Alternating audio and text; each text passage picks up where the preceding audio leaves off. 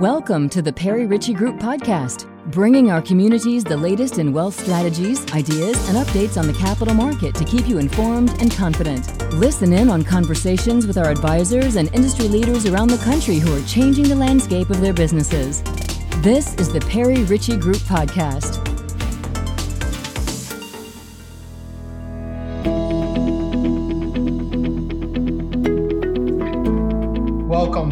Everybody, to uh, another edition of the Perry Ritchie Group uh, Market Education Podcast. Uh, on this episode, we have an individual that's been on plenty of our episodes to this point, uh, Mr. Ross Mayfield. Uh, Ross is a chartered financial analyst and is also an investment strategy analyst within PWM, which is a division uh, RW Baird. So, welcome, Ross. Yeah, thanks for having me back. Great to be here. Thanks. Well, I, I know with all the uh, you know the volatility in the market, I thought this would be a great time to to have just a, a very high level discussion around what volatility is, maybe provide some insight into what's causing it. Um, so I thought you'd be the perfect person for this. So I'm just going to jump right in. Yeah, absolutely. Ready to roll. Okay. Um, as a as really a starting point, explain to our audience what market volatility is. Sure. So, you know, usually when you're hearing about volatility, it's it's because the market is experiencing some weakness or selling off, and it's very much viewed as a negative thing. Um, and you know, and and in that context, it is. But what volatility really is is just a, kind of a dispersion around an average. So a stock is more volatile than a bond because on any given day, week, month, or year, it, it's expected to go higher or lower. So it's a bigger swing around kind of its average return.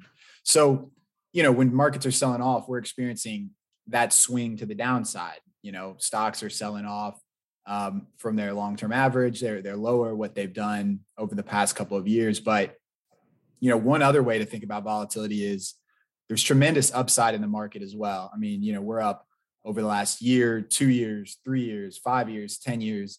Um, you know, in the short term, there can be downside volatility and upside volatility, but over the long term, there's there's more to the upside, obviously, and that's why we kind of sit where we sit. So, you know, the, the stock market tends to reflect the earnings of the companies that build build it up over the long run. But in the short term, it's just it's people trading and, and trading on different time horizons and you know it's supply and demand. So it can go up very fast, it can go down very fast, it can chop sideways. Um, it's it's just it's kind of part of the it's kind of part of the investing landscape. Um, and as long as there are people involved, it will continue to be. Excellent uh, analogy there. If you don't mind, elaborate a little bit. So explain to our audience mm, typically some examples of what generates volatility, whether it be on the upside of volatility or what we're seeing now, which is obviously the downside of the volatility. Sure. So, I mean, you know, again, we'll start with the downside because I think that's what we're focused on now, given where the market is and what people typically think of when they think of volatility. But geopolitical events you know those can often be very risk off. People get scared that that something bigger is going to develop. They they sell stocks which are you know risk assets and um, you know domestic politics can cause cause sell-offs or or pops in the stock market. You know and then the things that really drive the earnings of companies or, or kind of the macro environment for stocks things like the federal reserve raising interest rates things like inflation. Um, you know we get an inflation reading from from the government bureau that reports that once a month. And, and lately that's been a, a volatile day for stocks because, you know, it's very indicative of the environment. Um, you know, earnings, you know, this, this is maybe more on an individual company level, but a company reports earnings once a quarter. Analysts have expectations for those earnings. If they miss them and they've had a really bad quarter, a bad year, that can be a catalyst for downside volatility. On the flip side, and, and what we're seeing now and have seen for the last couple of years is a lot of companies are beating expectations and there's volatility to the upside. You can beat expectations and be up 5, 10, 20% in just one day. So, you know, kind of these these core drivers, geo, geopolitics, domestic politics, earnings, Federal Reserve, inflation. Those tend to be the big kind of big drivers, and particularly the ones right now. Um, but pretty much anything can cause volatility. If it if it scares people or gets people excited, it can cause volatility because again, it's just it's people behind the wheel. Excellent. Then to your point, you know, around earnings expectations, I have seen it in the past, which is a bit of a head scratcher. Uh, but you'll have an expectation of X, and they beat the expectations, but they didn't beat it by a great enough amount, so to speak. Uh, and then the, the share price goes down because of it. So once once again, a little bit of a head scratcher. I try and remind clients around earnings reports. You know, that is just the previous quarter. So it's a very short period of time, um, but it is counterintuitive at times as well. Yeah, it is. And and you're right, quarter to quarter, that's that's really tactical. I mean, we you typically want to be thinking longer term, you know, a company that I can own for a much longer period of time. But I'll, I'll never forget, and, and to your point, expectations, especially in the short term, are everything. I'll never forget the first quarter kind of that reflected the pandemic lockdown, the GDP number, it was down, it was a GDP down like 31 or 32%, which is a historic crash in GDP, like a depression, basically.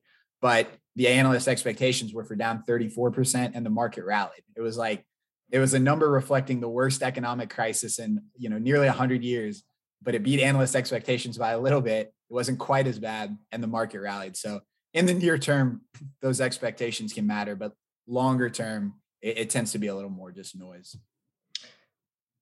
To the next question, and, and we get this quite a bit when the we don't get it as much when the markets are uh, moving upwards, but in a in a decreasing market, you get to hear this a lot, and it is, um, you know, what should we be doing right?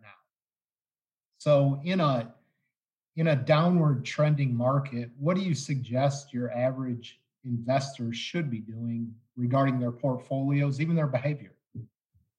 Yeah, so so a couple of things. So I mean, one, you know, if you have a, a longer term time frame and you have a longer term financial plan, and that still holds, you don't need to do anything. You probably the best advice would be watch less news, get outside, focus on things in your control. Because the reality of it is, is you know we build plans or we build portfolios to reach longer term goals and that's in our control but in the, we, we can't control the day to day of the stock market and really the only way to kind of lose money in these environments is to kind of get spooked enough to sell when the market's down right i mean it, until that moment you know paper losses are just that they're not they're not real or tangible until you kind of you know give in and sell into that weakness um, but it's a good time to kind of take stock of how you feel, you know, to your point about behavior. You know, is this too much volatility for you to stomach, for you to sleep at night? You know, if that is the case, get with your financial advisor, you know, revisit what that plan looks like, maybe revisit your asset allocation in general. Do you have too much exposure to equities?